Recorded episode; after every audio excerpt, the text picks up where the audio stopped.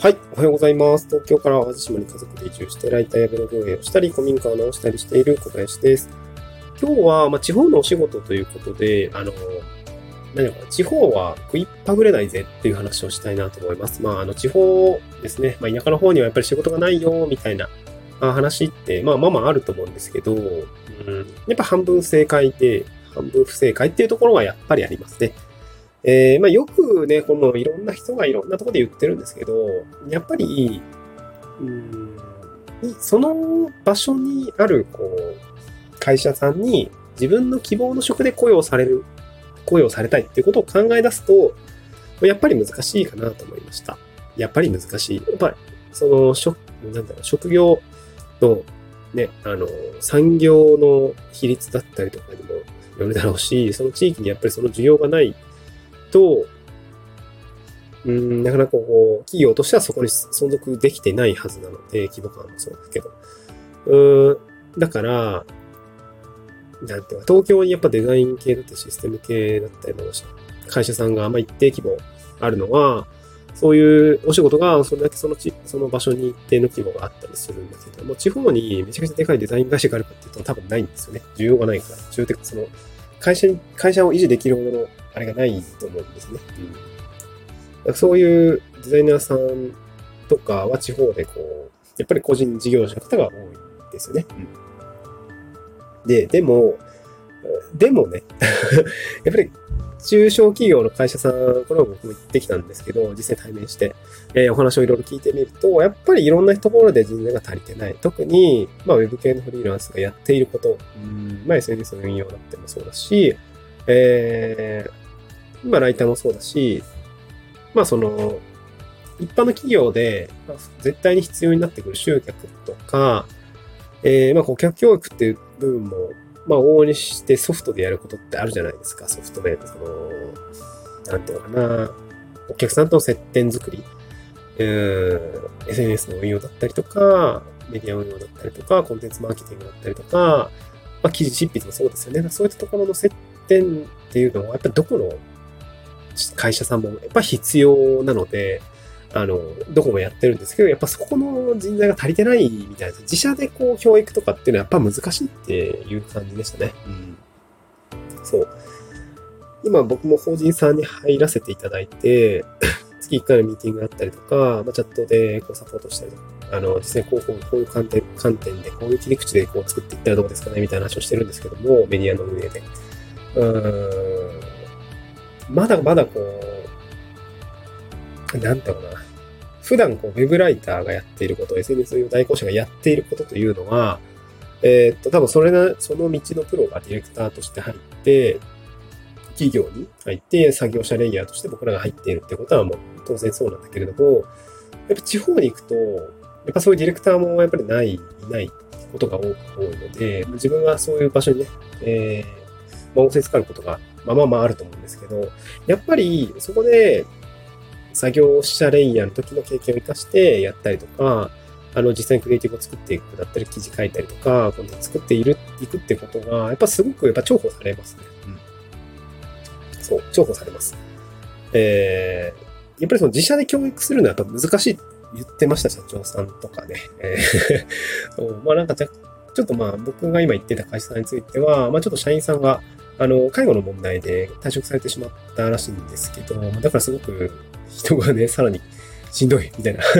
そうで、人がいたから、で、人辞めちゃったから、残念ながらね。うーん、その人の給与分、まあ、言うたら予算空いてるわけだから、その分もなんかがっつりね、本当は入ってほしいぐらいなんだよね、みたいなこと言われて、うん、まあでもその予算感で、その分か、予算、まあね、人一人雇える分の予算感で、それだけのバリューが出せる今、状況にあるかっていうと、僕もね、ぶっちゃけそこまでリソースないっすわ、みたいな 感じだったんで、まあ、ちょっと今のできる範囲内でしか、ちょっと今お付き合いできないんですけど、うんまあ、新しい提案とかはまたさせていただきますねっていうところは、あの、お伝えをしたんですけど、まあ、社長さんもすごいいい方で、うん、僕もその古民家ね、あの、DIY してるんですけど、その、なんだっけ、土壁とかね、えー、塗ってるようなその資材をね、えー、今回購入させていただいあの、前回購入させていただいたんですまたああいうのをまたやりましょうみたいな感じで、こう、まあまあ、なんていうのかな、プライベートもそうだし、あの、ビジネスの付き合いも、まあそういうのがあるっていうのが、まあ田舎のこう仕事の付き合い方っていうような感じですかね。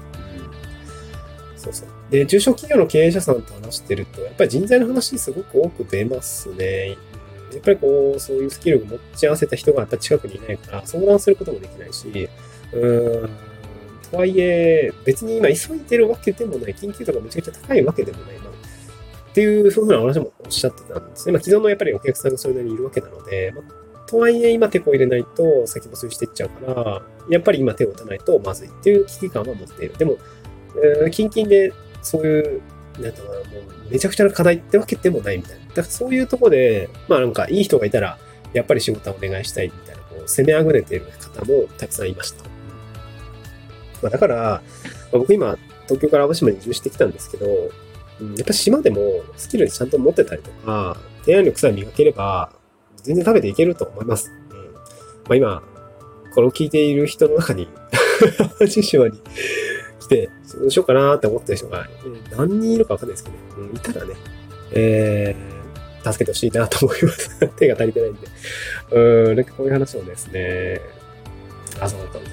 先日、あの、若新さんかな。あのー、どっかの大学の教授やられてる、